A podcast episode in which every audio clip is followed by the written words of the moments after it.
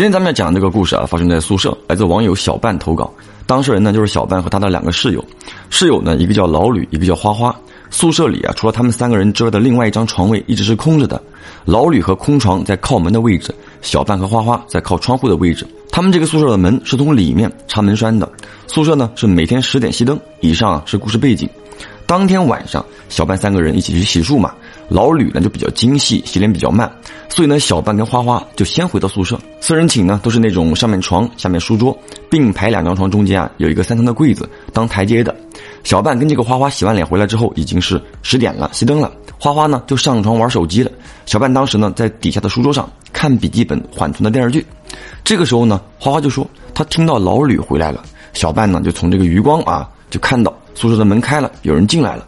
注意啊，小半是用余光看到门开了，有人进来了。花花呢是听到有人进来了，两个人呢就都以为是老吕回来了，而且三个人呢还聊天聊了有五六分钟，直到这个小半呀问老吕明天吃啥，这个时候呢突然间没有人回应了，这个小半啊就回过头去看向老吕的方向，结果发现并没有人，正好呢这个花花当时也探出了半个身子，纳闷的看着小半，两个人呢就大眼瞪小眼，沉默了好一会儿。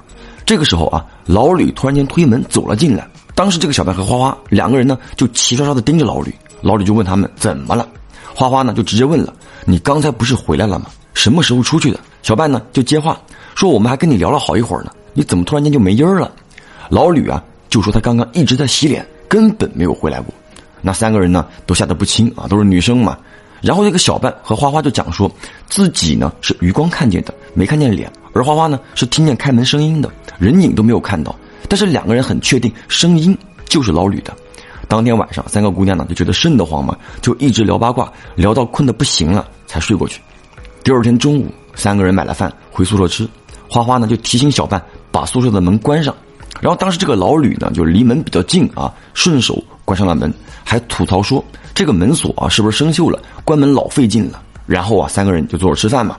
小半呢，就回头看了一眼锁好的门，非常确定啊，锁好的门。半开玩笑的提了一嘴：“哎，你们说昨天进来的那个，会不会还没有出去呢？”这个花花跟老吕呢，让小半闭嘴，不要说这些东西嘛。然后小半就听见啊，背后的门响了。一回头，宿舍的门被打开了，还不是那种一条缝啊或者大敞的，是开了一半，就好像。他被人发现了，然后夺门而出的那种感觉，三个人大白天的，硬是堵了十多分钟才停下来。幸运的是呢，后面的日子呢就一切正常啊。我想很有可能啊是有好朋友呢，想跟他们开个玩笑。